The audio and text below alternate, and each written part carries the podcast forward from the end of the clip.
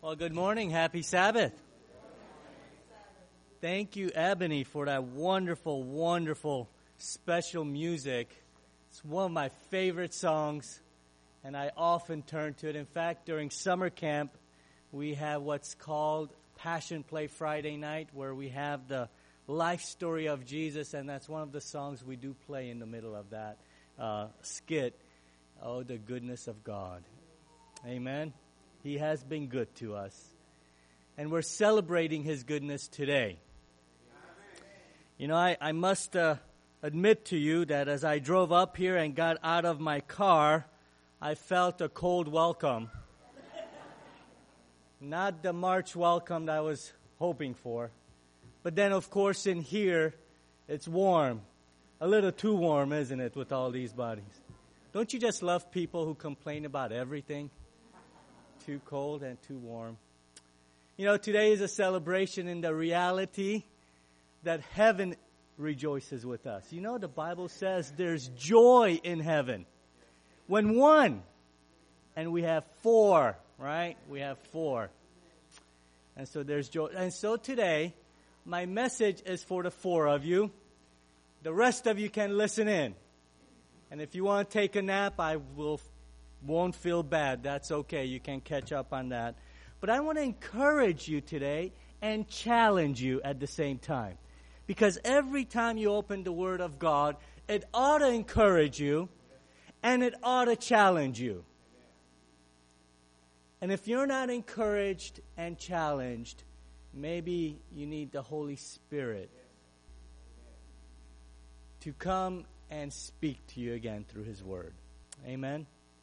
And so, if you don't mind, let us pause one more time and ask the Holy Spirit to speak as we uh, come to His Word. Let us pray. Gracious Father, what a privilege for us to be witnesses today of the power of salvation. That even today, your Spirit moves on hearts, transforms lives leads people into a saving relationship with you. And so, even today, we ask, Father, that you pour out your Spirit, that as we open your word, may we be drawn to Jesus. May even today decisions be made for eternal life. And that many of us, yea, even all of us, would one day be So I, as Christ is uplifted, Father, I ask that the words of my mouth and the meditations of my thoughts be acceptable in your sight. For Jesus is my rock, my strength, and my redeemer. And in his precious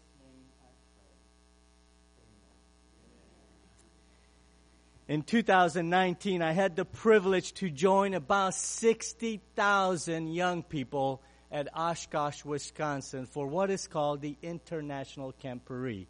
These 60,000 people come from all over the world, even from Africa and Europe and Asia. The only place I didn't see any is from Antarctica. I didn't see any penguins coming in. But we gathered for about five days to rejoice together and to encourage one another that this world is not our home, that we're part of a family, and that we are heading home. One of the highlights of that time together is I got to meet uh, another youth director from Ukraine. The youth director of, of 60,000 people, I, I run into the Ukrainian youth director. And so we've got a chance to exchange um, uh, information and maybe envision together that if the Lord in His wisdom allows us, we would like to take some young people to Ukraine. And right after our decision, 2020 hit, and you know what happened in 2020? Things closed down. And I was hoping as things open up, maybe one day we could do a trip to Ukraine. And that didn't materialize, as you know why. About a week or so ago, I get a WhatsApp from him um, that's how we keep in touch. And he says this. He says, Hello, Edward. This was Sabbath, February 26. I ask you and your youth and your church communities to pray for an end to war in Ukraine. We need your prayer like never before. And then, as, as, as we talked a little more, then later on he says, Thank you very much for your prayers. We really need them. There is a real war in Ukraine. You know, instead of leaving the country, God's people are staying there to bring hope. To talk about a peace that passes understanding. And while we're praying for peace now, we understand that the Bible says in this world, it's heading towards the wrong direction. And that we will never have true peace. Only when Jesus comes will there be true peace. And so the, the encouragement today is that you're part of God's kingdom. The challenge is that you're strangers here. How do you apply the two? If you have your Bibles, I invite you to go to the Sermon on the Mount. And, and some of you may, may be thinking Sermon on the Mount in, in Mount on, on, on Matthew chapter 5, but it's true that Jesus one day went up to a hill, not a mountain. It's considered a mountain in Israel. It was a hill overseeing the Sea of Galilee. He sat down and he started teaching the people.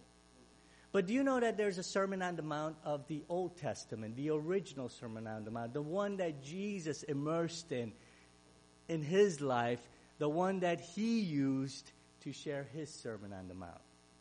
And that Sermon on the Mount is found in Psalm 119. Psalm 119 is a poem, a poem that I believe that was written by David.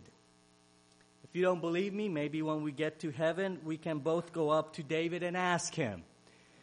And if you win, I'll give you some mangoes out of my mango tree. And if you win, I get 10 mangoes from your mango tree.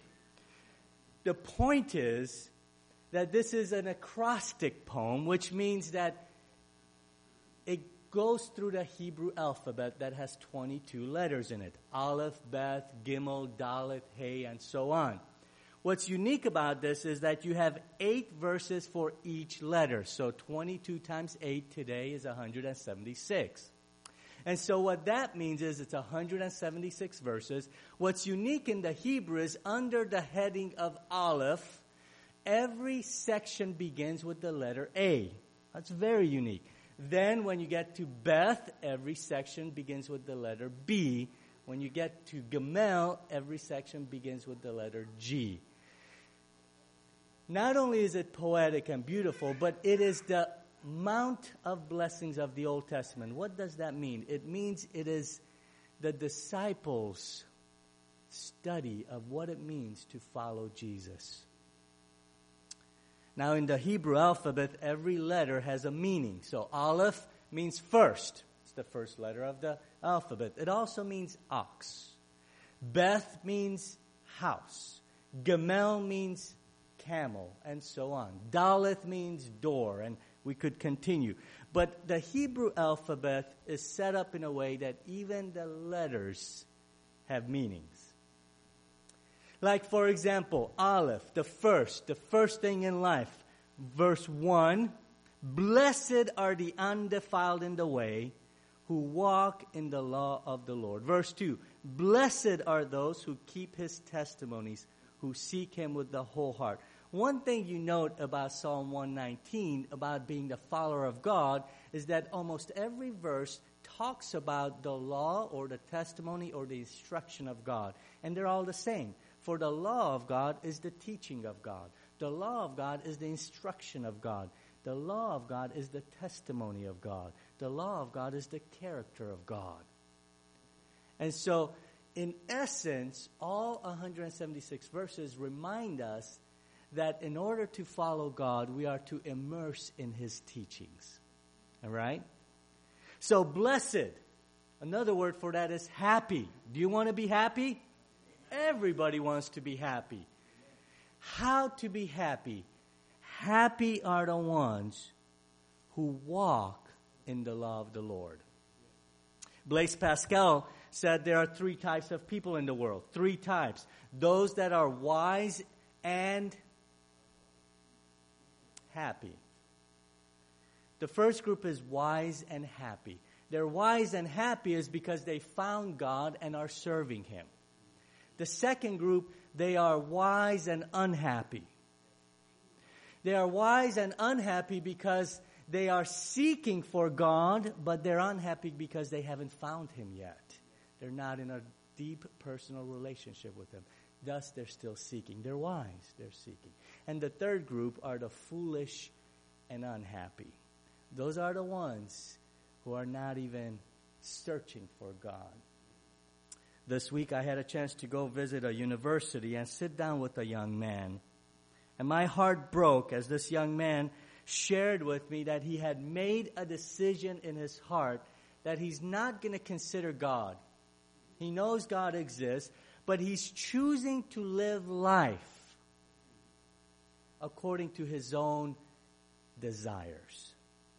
And my heart broke for him because I know what it meant. He was choosing a burden that is heavy. So I asked him, Are you happy?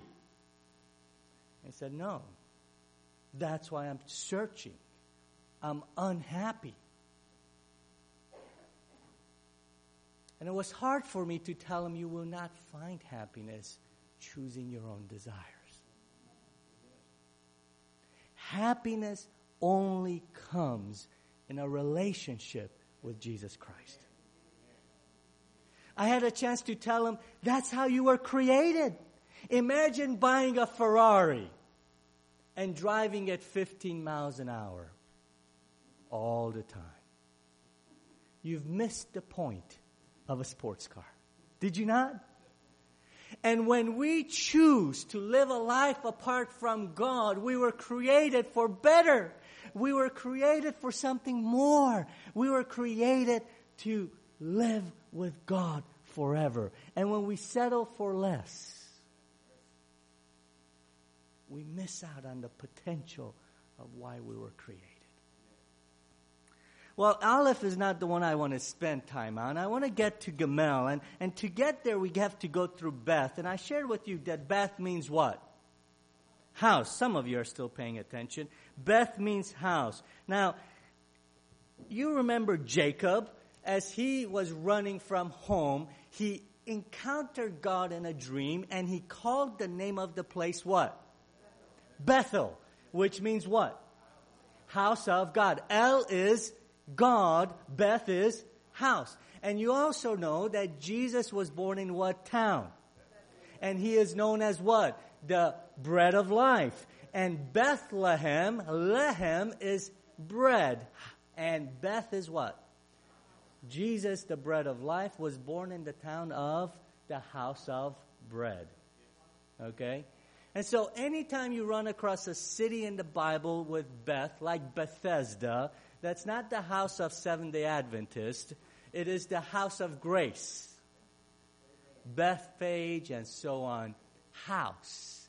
And so while Aleph tells you how to find happiness, Beth tells you how to remain in that dwelling of happiness. Because you could find it and leave. And it is for young people. Verse 9. Young people, how can you remain in the house of happiness? Verse 9. How can a young man cleanse his way? Here it is by taking heed according to your word. The best way to remain in the house of happiness, according to Beth, is to create good habits. And these habits include heeding God's word, according to verse 9.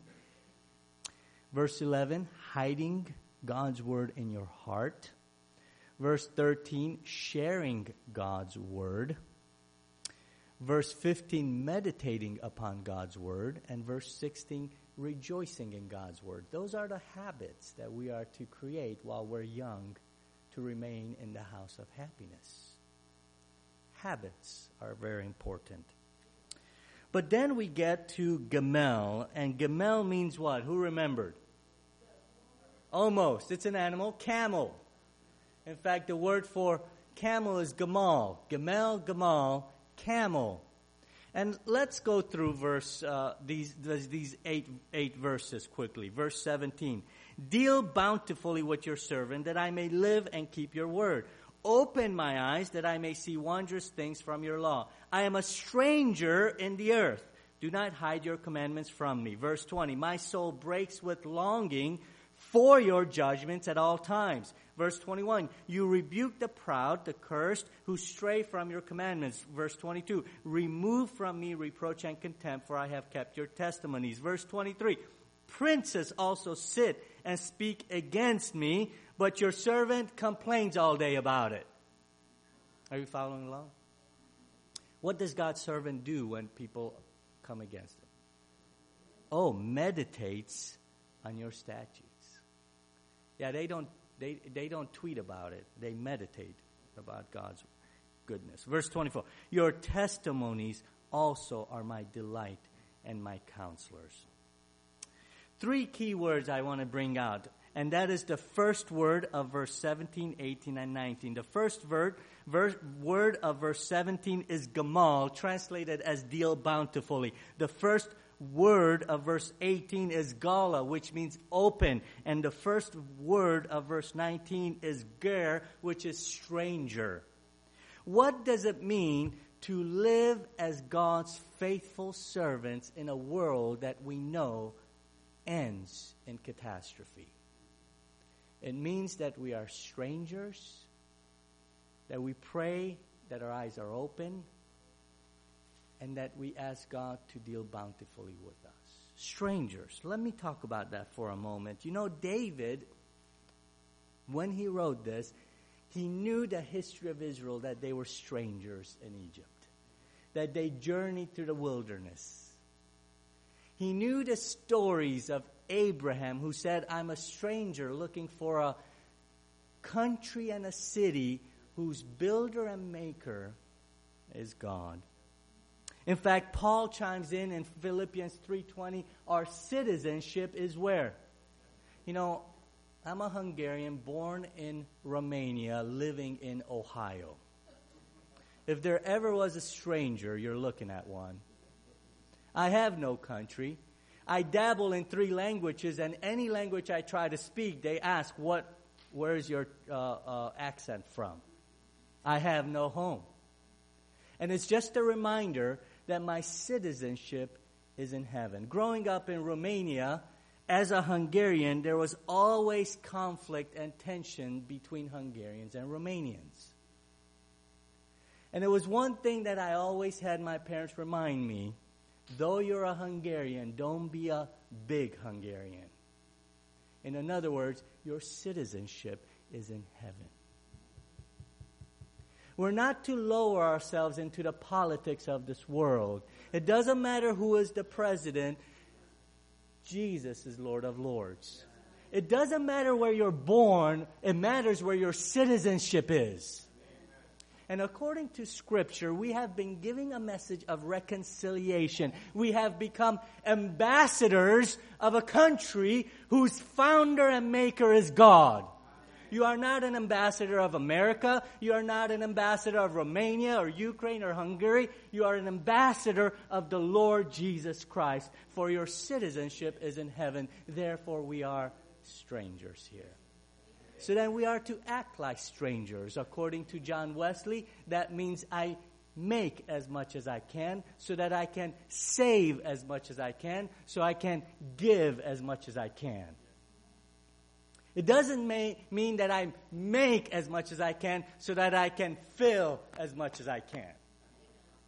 So I can have bigger houses. Three bedrooms not enough, I'll take 10,000 square feet. Two cars is not enough, I'll take seven cars. And I know that even a Civic can get me from A to B, but I can get there in style. A stranger considers all these things. This place is not our home. And when you build a home, you build it with the reality that it's borrowed for a time. And when you sit in a car, you realize that it's God's car taking you on God's errands. That's a stranger mentality. Even Peter in 1 Peter 2 11 and 12 told the people of God, You are sojourners, you are strangers in this world. This world is not your home. Often I ask young people, What do you want to do with your life? And they'll tell me wonderful things. By the age of 21, I want to have a business, I want to have a million dollars. And I say, What then? Well, I want to have a family. That's wonderful. What then? Well, then I want to retire well with no debt. Great. What then? Well, I guess I'll die. Die then. Great. What then? Few think of life after death. And yet we are to live life with what happens after death. Which means we invest. We don't put all our eggs into the basket of this world. We invest in the kingdom of God. How do we invest in the kingdom of God? We do so by sharing our resources with those who have less than us. And even if you have little, there's always somebody that is worse off than you. We share our time, our energy, our gifts as an investment for the kingdom of God. Don't be one of those stewards who shows up on judgment day and says, I've hidden my talent and I'm giving it back to you. Let us be stewards that say, You've given me two, here's four. It's because I've invested it in the kingdom of God. And so, my dear friends, we are strangers in this world. And because we are strangers in this world, we have a prayer we pray, and that is verse 19. 18, rather. Look at verse 18. Here's the prayer of the stranger Open my eyes. Open my eyes that I may see wondrous things from your law. You know what the problem with Laodicea is? It has closed eyes, it is blind it does not see wondrous things in the law of God. And the Lord knocks on the door of the Laodicean and says, Open the door that you may open your eyes. What God's people need today is discernment. Discernment to understand the days we are living in. Discernment to have open eyes of what is happening in the world I got news for you. CNN will not tell you what's happening in the world. And those of you who are Fox people and going, yes, I love that guy. Let me tell you also, Fox News ain't telling you the truth either. You want to know what's happening in the world today?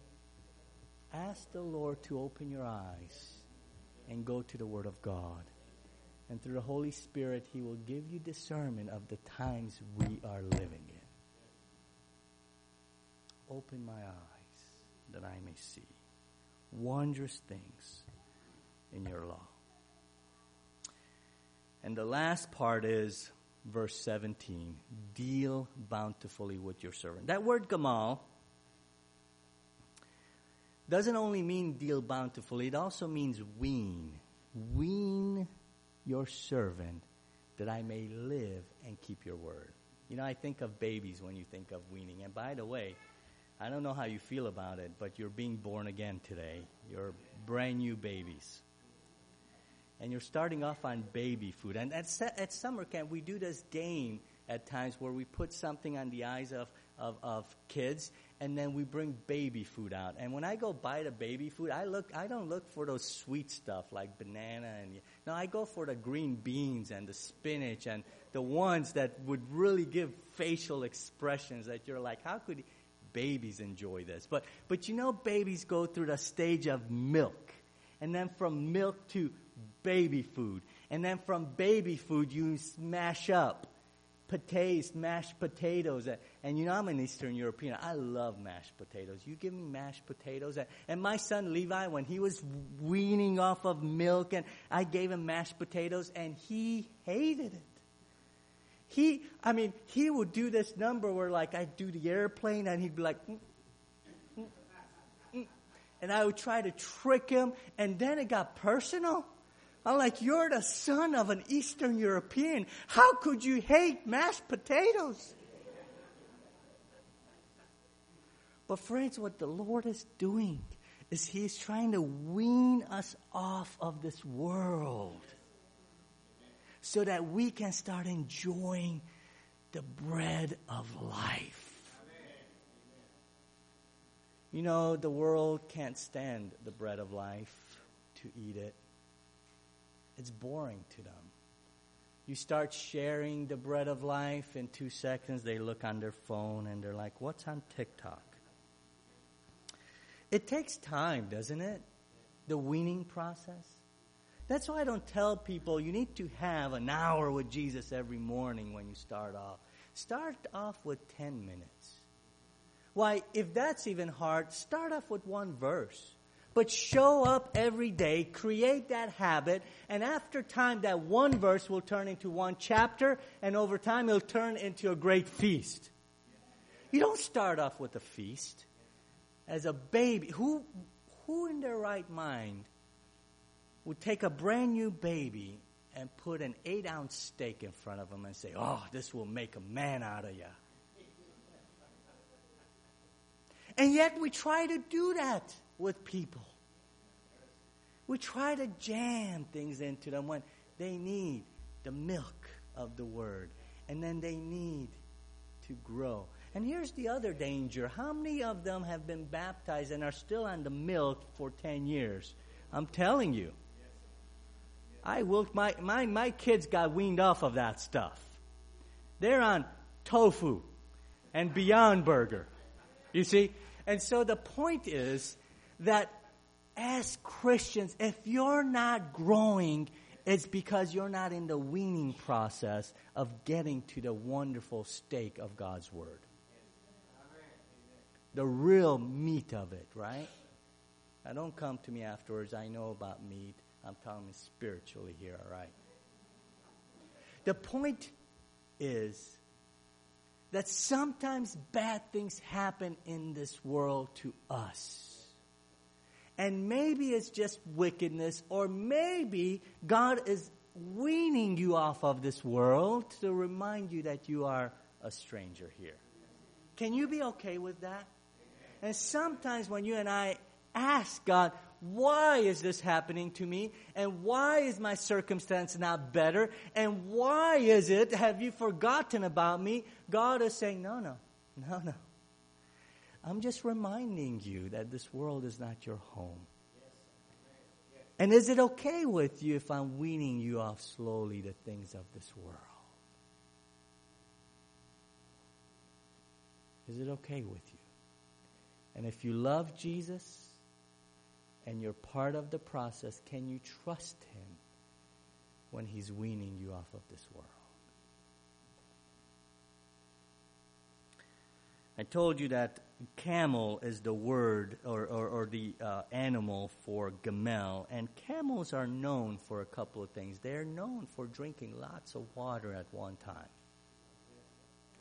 They're also known to go through the wilderness with the water that they have stored. We are to be like the camel immersed in the water of life so that in this wilderness we carry the water of life with us.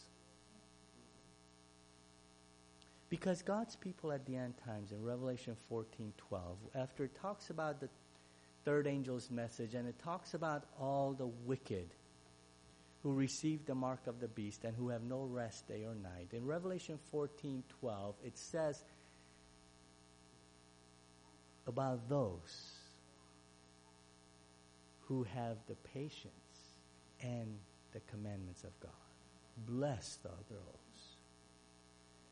What are people doing in the last days that are to walk with Jesus? They are in the Word of God. They immerse themselves in Jesus. They walk with Jesus.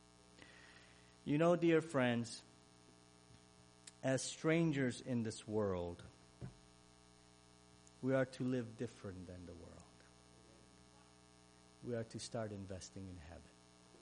And I think now's the time to do it. We are to pray for discernment. And we are to pray that as God weans us off of this world, it's going to hurt. Because things that securities around you that you are used to may be removed. But you are to trust Him in the process. But your life will be saved. I heard a story one time of a pastor who visited Scotland and he came back and he shared the story. He said up in Scotland during persecution there was a a Christian who memorized Psalm 119. And I, I tell you, I, I, give him courage for that because in Bible times, they also memorized Psalm 119 as a child. To learn their alphabet, they would learn their A and, and memorize the first eight letters, Aleph, and, and then memorize, learn Beth and, and memorize. And so Jesus, by the time he learned his alphabet, knew Psalm 119 by memory. And I've tried many times and I never got through Aleph, so I'm still working on it. But this Christian did so. And, and so he was going to be hanged for his faith. And there were still people who were pleading with the queen to save his life.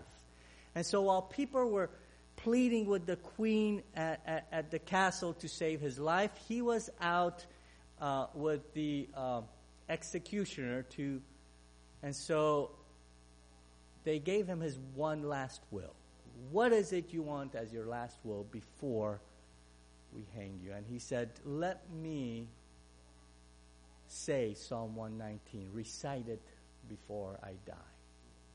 And so they granted him that wish. And if you've ever read Psalm 119, it's not the shortest chapter in the Bible. And so he started reciting it from verse 1 Blessed are those and so on. And by the time he got through the middle towards the end, someone on horseback came quickly and said, Stop the execution, stop the execution. I have a letter from the queen to save his life. Literally, Psalm 119 saved his life. If he would have said, Let me say John 3.16, he would have been dead. But that leads me to the point that this man had a relationship with the Lord, immersed in his word. And friends, in the last days, there isn't going to be much for us in this world. But if you're close to Jesus, if you hide his word in your heart, in your heart, if you walk with him, it will be salvation to you. Your relationship with Jesus saves you. And when you walk with Jesus, His Word lives in you. You abide by His commandments. I don't know the things that you struggle with here today. I don't know the plans that you have for your future, but may I appeal to you today. Number one, would you consider yourself a stranger here? Would you stop amassing wealth for this world? It's not going to be worth more. It's not going to get better. It's all going to go away. Would you choose to be a stranger with me and a citizen of heaven? Would you pray a prayer with me? Lord, open my eyes would you allow Him to wean things out of your life? Maybe it's that expensive car you wanted. Can you let Him wean you off of that? Maybe it's a bigger house. Maybe live in a warmer climate. Will you let Him wean the things of this world out of your life? It'll be painful. Trust Him. Will you today pray with me? That we choose Jesus above all. Let's pray. Gracious Father, thank you for Jesus. He knows what it means to be a stranger because John 1 says he came into the world, he came unto his own, and his own treated him as a stranger. This world was not his home, yet he came here to save us. And then he, he shared with us I go to prepare a place for you, that where I am, you may be also. Oh, that is home. Father, in my mind, I think of Jesus coming. I see him take us home. I see the gates of New Jerusalem open up, and when our feet enter, we will feel at home for the first time. Ah, that's the place where we belong. This world is not our home. Father, open our eyes to discern the times we're living in. Is this the time to amass wealth, or is it the time to share the gospel? Open our eyes for the times we're living in and wean us off of this world that we may live with Jesus forever. In his precious name we pray. Amen.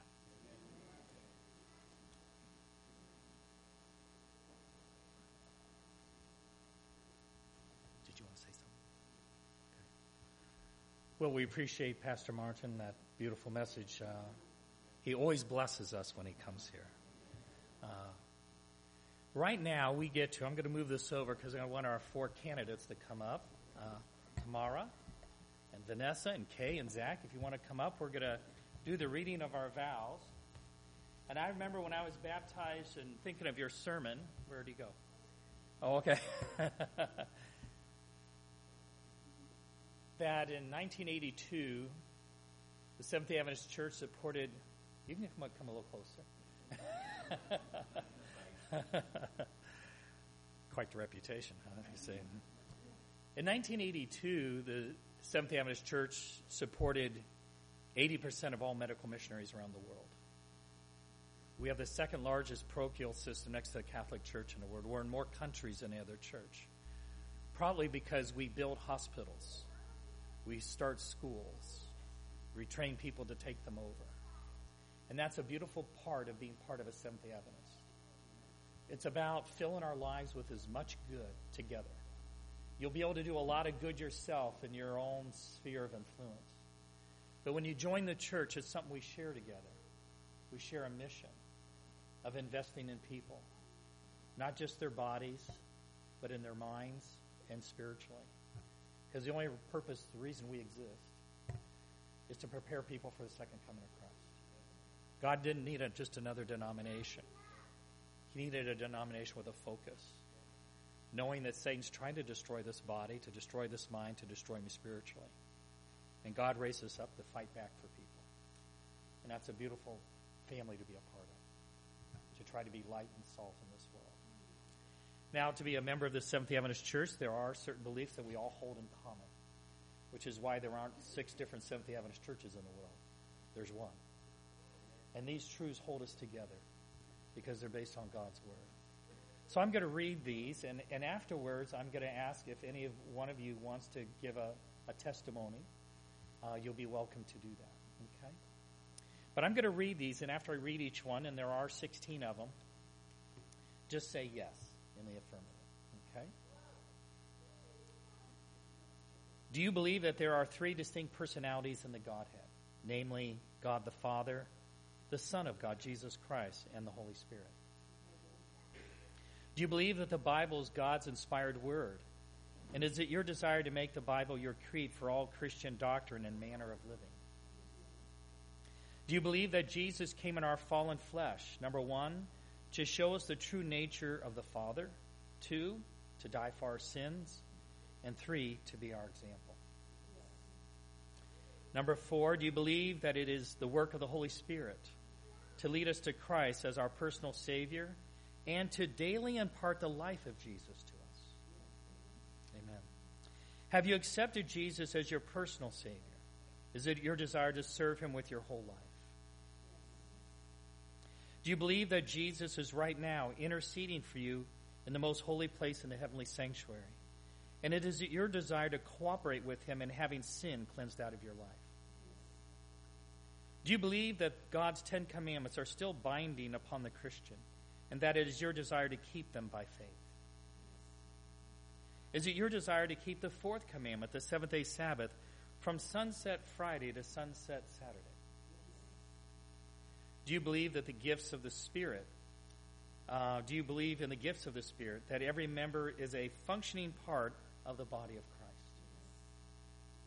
Do you believe that Ellen G. White had to receive the gift of prophecy and that she served God faithfully as a prophetess in these last days?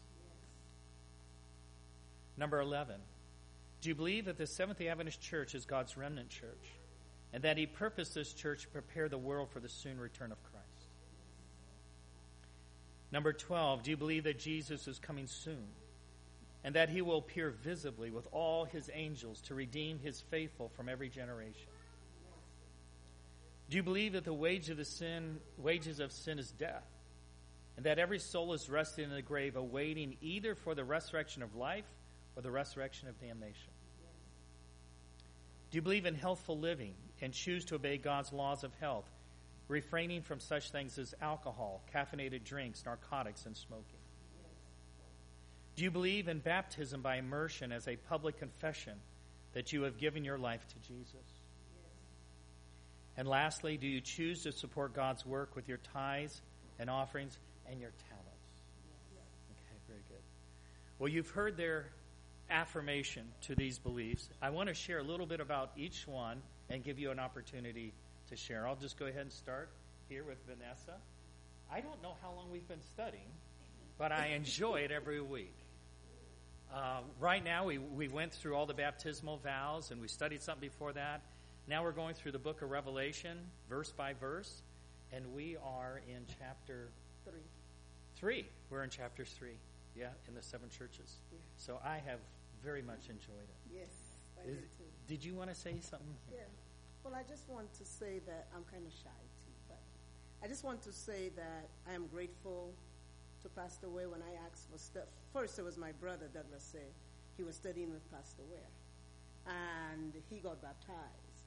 And I said, I want to too. I want to understand, you know, some things. And he said, Well, you better call him. Here is his number. And so he gave it to me, and I called Pastor Ware. And just the willingness right away. I've never seen, I've never had the opportunity of having a pastor study with me. But Pastor Ware has always been, and he calls faithfully. And I'm so grateful, and the way he just speaks about the love of God. I learn now, you know, sometimes you're in church, but you think that God's damnation is on you and you're going to burn and you're going to. Pastor Ware has been teaching me about the love of God. And I'm learning now that Jesus does love me. That he does love me. I was going to be, I um, I was supposed to be at work today. And um, I said, Lord, I'm supposed to be baptized, but I have to be at work. I said, if you want me to do this, I will ask and just give it to me. I know that you you want this, so I want to. So I went to the lady that works with me, and I said, we take care of an elderly man. I said, you know, Sister Stubbs, this I'm supposed to be baptized this week. She says, really? I didn't even ask. She said, okay, I'm here today. And I'm not here to say that Satan is a liar. He wanted to keep me from this. But I want to make this last this last commitment and to stay faithful. So I ask that you pray for me that I be faithful to God. And I just want to thank Pastor Thank Ware, and we continue our studies. And the young lady, Ebony, that sang that is Vanessa's daughter. So, very talented family. I remember the first night Kay came into our church. She came with Rose. Rose is in the back here. And so you knew Rose before you came here, but but uh, I remember Kay walking down here for prayer meeting, and she kept coming to prayer meetings. She starts coming to church. We've gone through the baptismal vows, and I think everybody who knows you really appreciates um, your desire to continue to search and study and to share. And so, uh, did you want to share something? 70 years is a lot to share. I come from stiff-necked Missouri Synod Lutheran people. Generations. Men who worked on the inside, did the woodwork on the inside of churches. People who went down to St. Louis to get pastors for the First Church in Milwaukee. I'm from Wauwatosa. That's neither here nor there. I was in the corner drugstore, and a woman handed me a card. And that was the beginning of a new relationship with Christ. Amen. How to eat, how to live, how to be healthy. And today, because I've been welcomed in so many wonderful ways by all of you, my life has changed. A pastor who has made himself so available.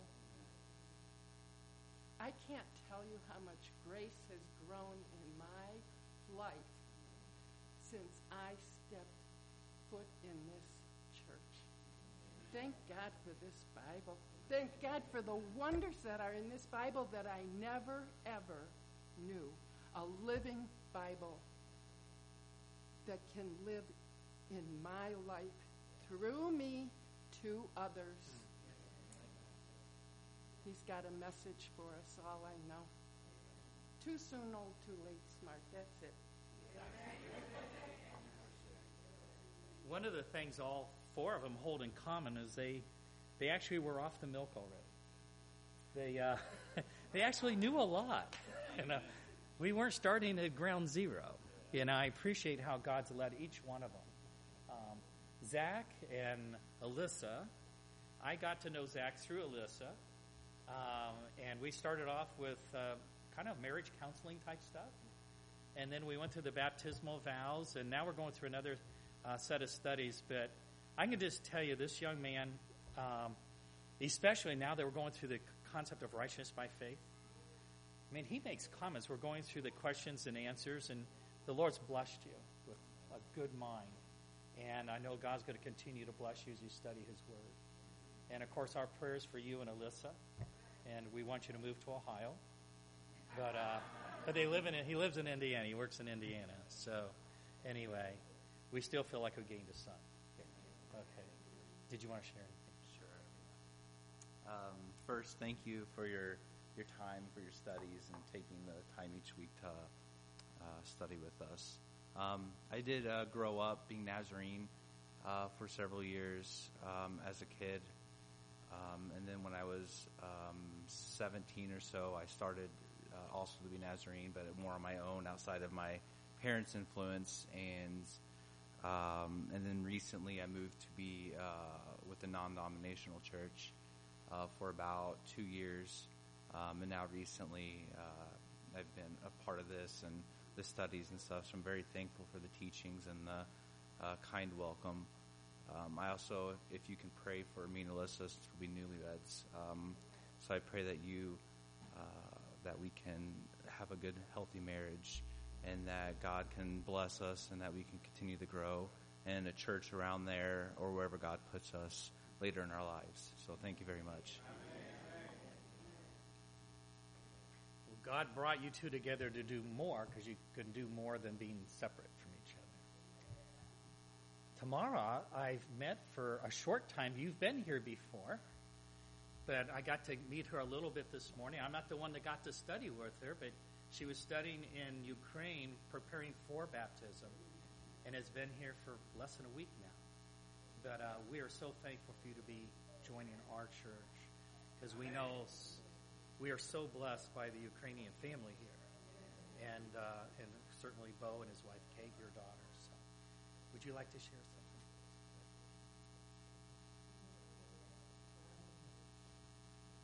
If you don't mind, I will translate. This is Tamara, my uh, mother-in-law. Obviously, I'm her favorite son-in-law. and, uh, so uh, I will share her story of how she wanted to become uh, baptized in my own words, and I hope I'll uh, will do it justice. So about about 20 years ago, there was a horrible tragedy in her life and her family, and um, there were people, even in her own family, that uh, gave her the Bible, the Word of God, to help her find hope. And she she was trying to read it, but she didn't understand. She was uh, bitter because she didn't understand how did God allow this to happen, and she had this internal fight back and forth, closer to God, further away from God, closer to God, further away from God, not understanding how can God let this happen, and uh, she started with milk, where she would read simple Bible stories, and she thought that's just fiction, like any any other fiction on TV or in books. But she started understanding and internally feeling that every time she would be further away from God, she would feel worse. She would feel um, anxiety and all kinds of, eh, maybe even anger. And um, if she would get closer to God, she would feel peaceful. And that was 20 years ago. And just like the Psalm, I think 190 takes a long time. It's very long. But 20 years later, here she understands that um, being with God is the best thing you can do. Thank you. Very good. Thank you very much. Okay. Well, this time we're going to proceed with our baptizing. After they've been baptized, then you will, Pastor Martin will then, uh, will then you will invite them into fellowship. We'll vote on that. So I guess we'll go ahead, uh, and I think the first one is, is it Kay? Okay. So while Kay's there, when she comes out, then the next one will come. I think I think it's uh, Tamara. Go ahead. You're going to sing. We're going to turn to 307. I am coming to the cross. 307. I am coming to the cross.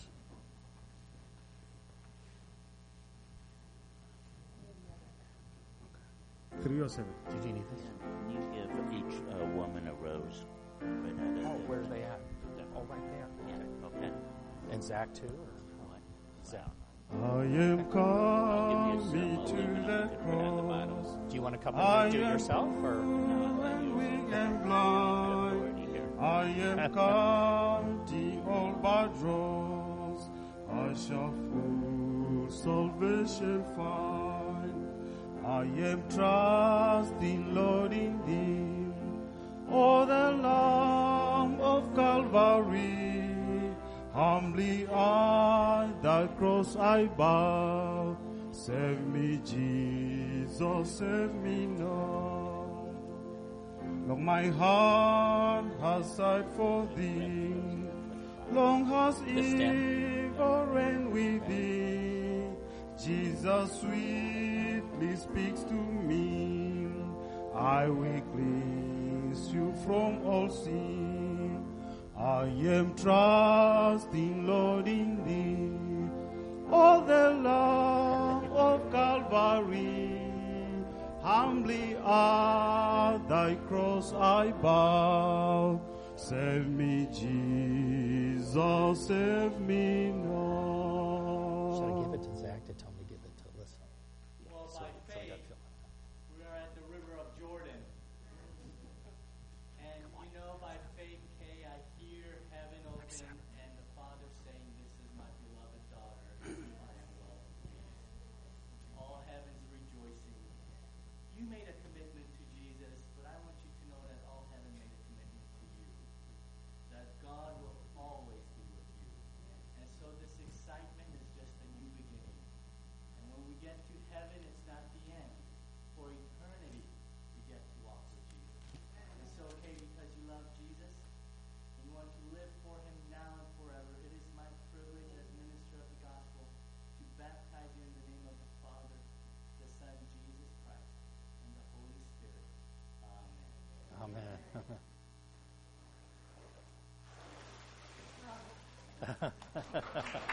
Amen.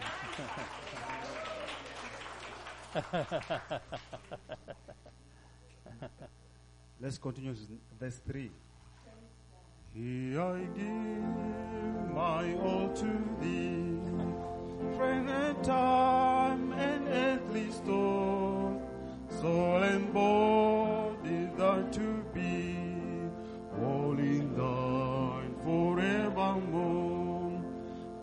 am trusting, Lord, in thee, oh, the Lamb of Calvary, humbly at thy thy cross I bow. Save me, Jesus, save me now.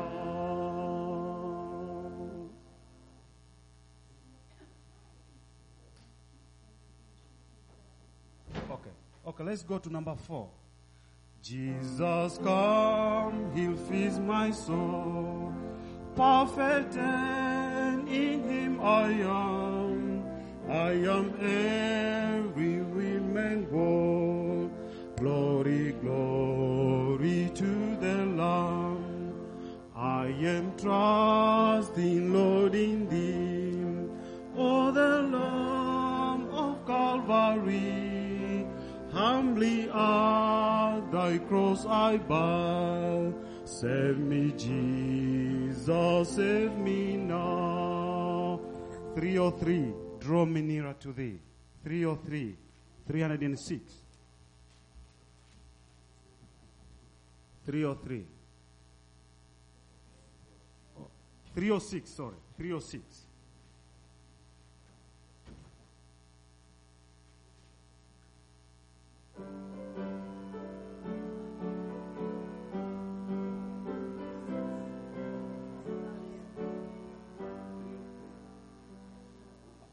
I am thine, O Lord, I have heard thy voice, and it told thy love to me.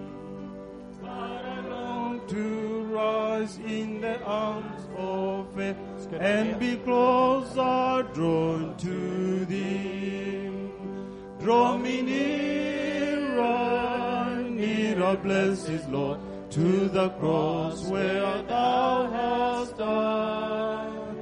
Draw me nearer, nearer, blessed Lord, to thy precious bleeding side.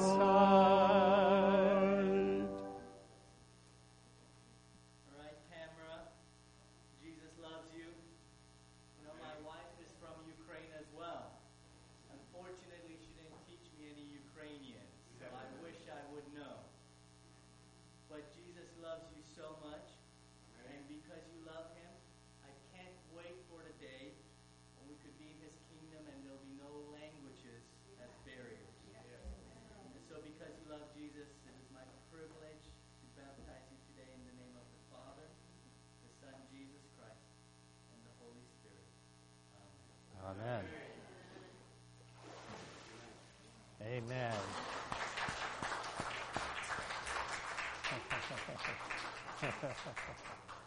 Verse 2. Amen. Consecrate me now to the service, Lord, by the power of grace divine. When my soul looks up to the steadfast hope, and my will be lost in thine. Draw me nearer, nearer, blessed Lord, to the cross where thou hast died. Draw me nearer, nearer, blessed Lord, to the precious bleeding side. Oh, the pure delight of a single hour, that before thy throne I stand. When I kneel in prayer, and with thee, my God, I commune as friend with friend. Draw me nearer, nearer, blessed Lord, to the cross where thou hast died. Draw me nearer, nearer, blessed God. What a precious harmony. 309, 309. All to Jesus I surrender. 309, 309.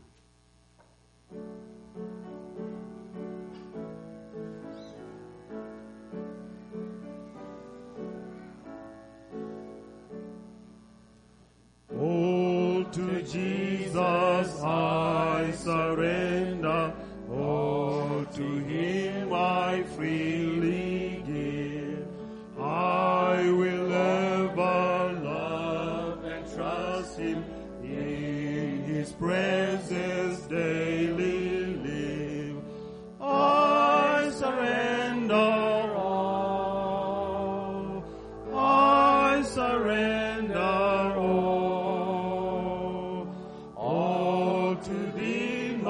blessed Savior.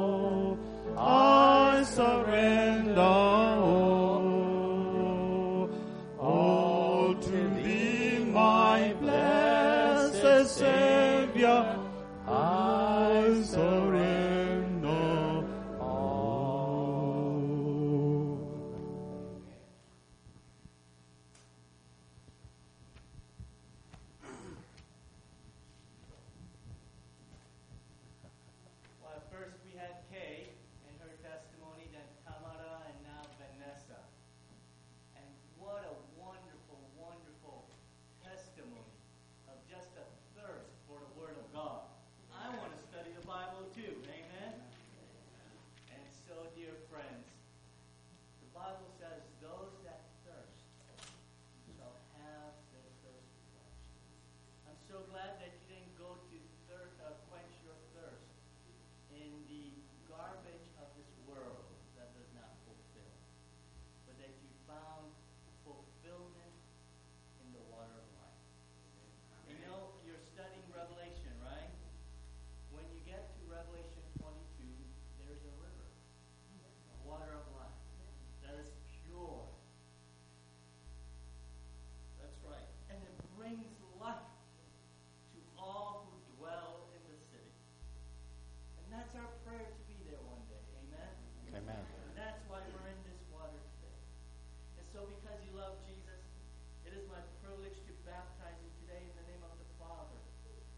Son, Jesus Christ, and the Holy Spirit.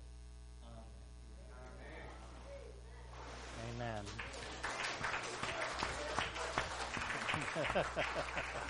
Amen.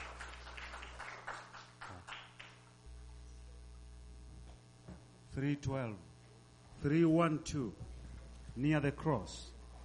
Three twelve, near the cross.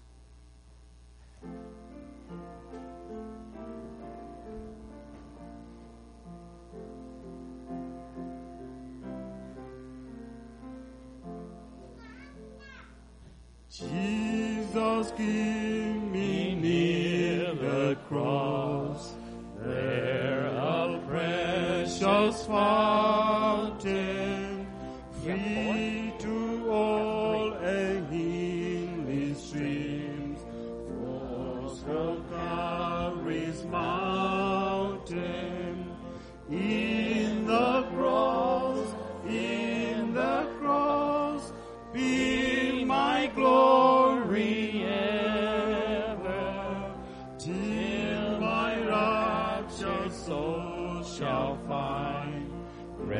Be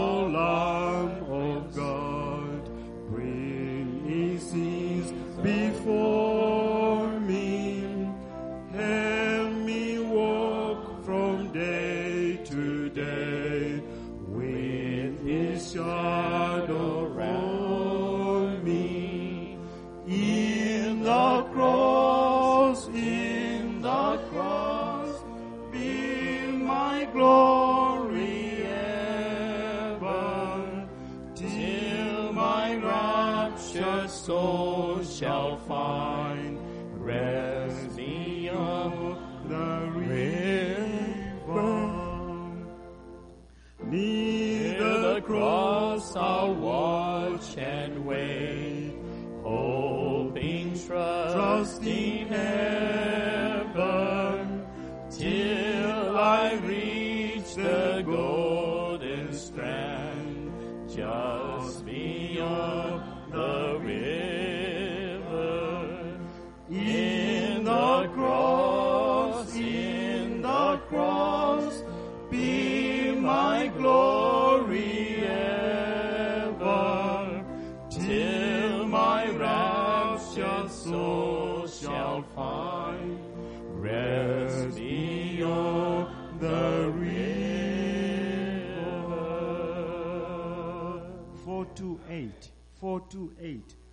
428, 428, 428.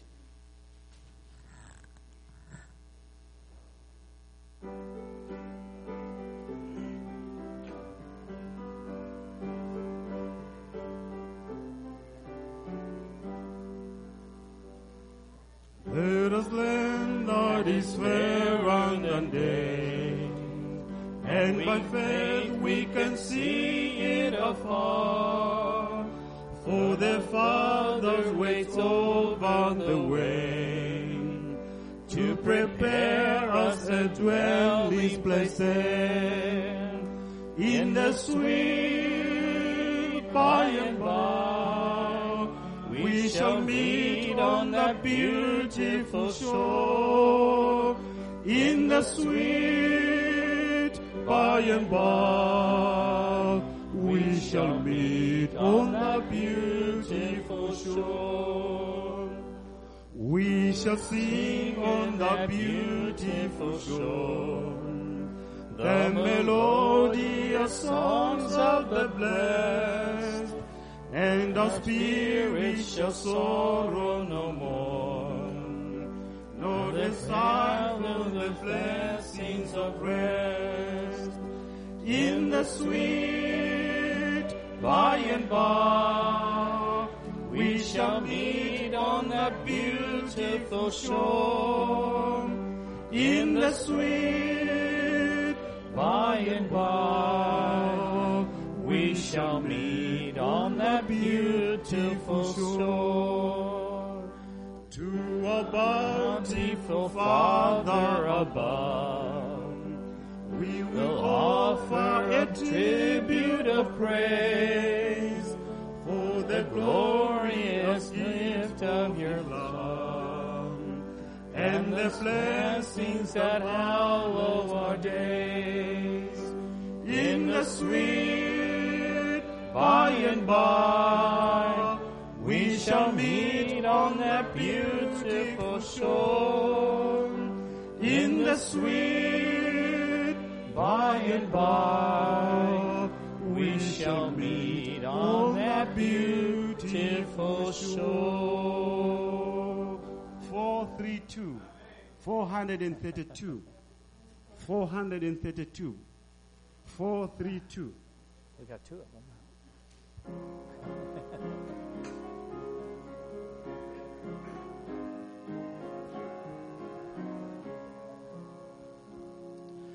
Shall we gather the river where bright angel feet have trod?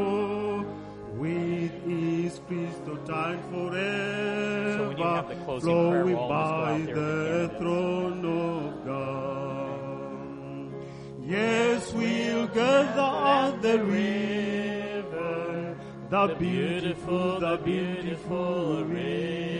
Together with the saints of the river that flows by the throne of God.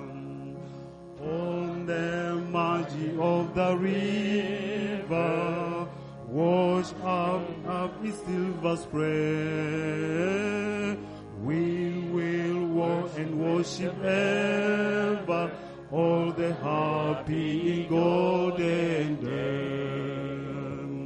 Yes, we'll gather at the river, the beautiful, the beautiful river. Gather with the saints of the river that flows by the throne of God. And we reach the shining we we everybody here, down. you have to go right Okay, okay. No, it's a good idea, so people can get started down there. river And provide and robe and crown. Yes, we'll gather at the river, the beautiful, the beautiful river. Gather with the saints of the river that flows by the throne of God.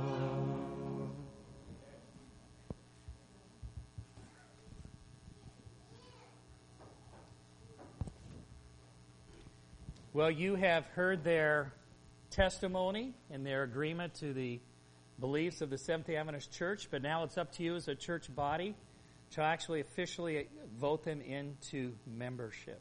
May I have our four candidates up front again? Tamara and Kay and Vanessa and Zach.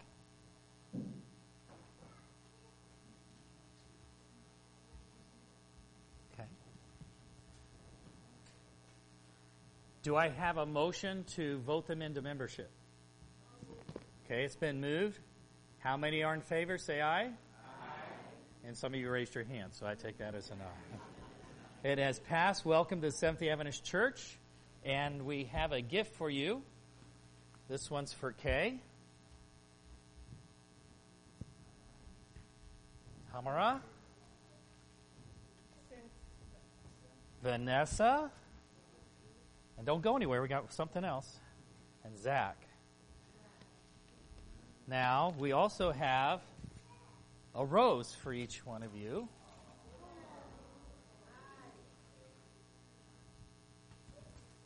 Am I doing this right? Tom? Where's Tom?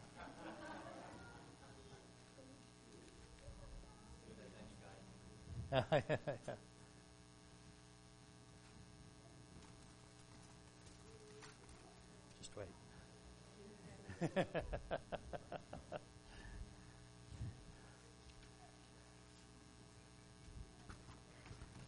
This is for the three ladies. And we have one more. That's right. this is not for you. You're to give this to Alyssa, okay? Welcome to Seventh day Adventist Church, and then after his prayer, we'll have the congregation meet you in the back.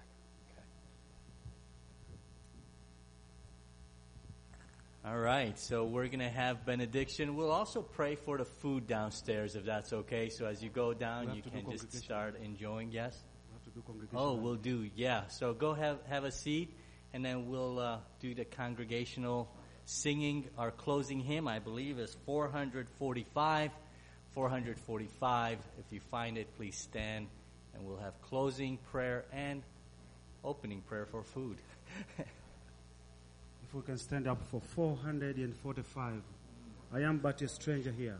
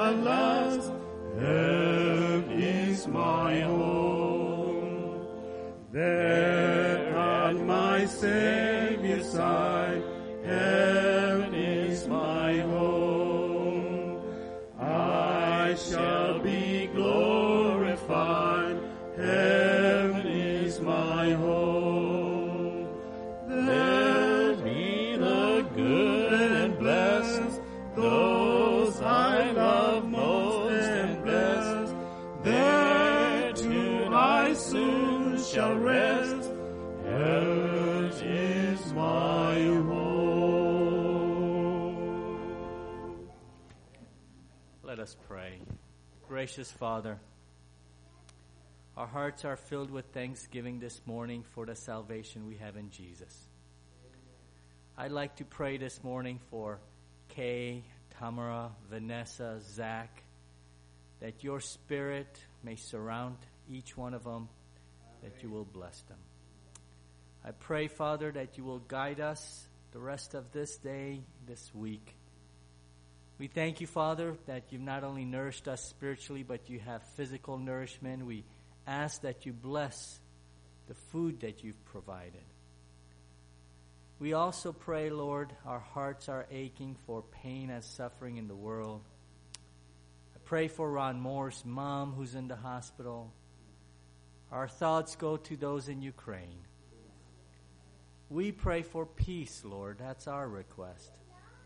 Above all, I pray that you surround your children with your presence, that you will comfort the grieving, help the hurting. But above all, Lord, I pray the prayer of John the Revelator, even so, come, Lord Jesus, come soon to end all wars. And Father, before I finish now, perhaps there's someone in the valley of decision right now. And with all heads bowed and eyes closed, your spirit moved on hearts. Is there someone here that has made the decision to say, Yes, I want to be baptized. I want to study. I want to be a stranger in this world and I want to be in heaven. With all heads bowed and eyes closed, you just raise your hand and let heaven know that you want to study and you want to be baptized. God bless you. He sees your hands. God bless you. You may put your hands down. Lord, you've seen those decisions. Thank you for salvation. May your spirit go with us as we depart. In Jesus' precious name, amen. Amen. Amen. Do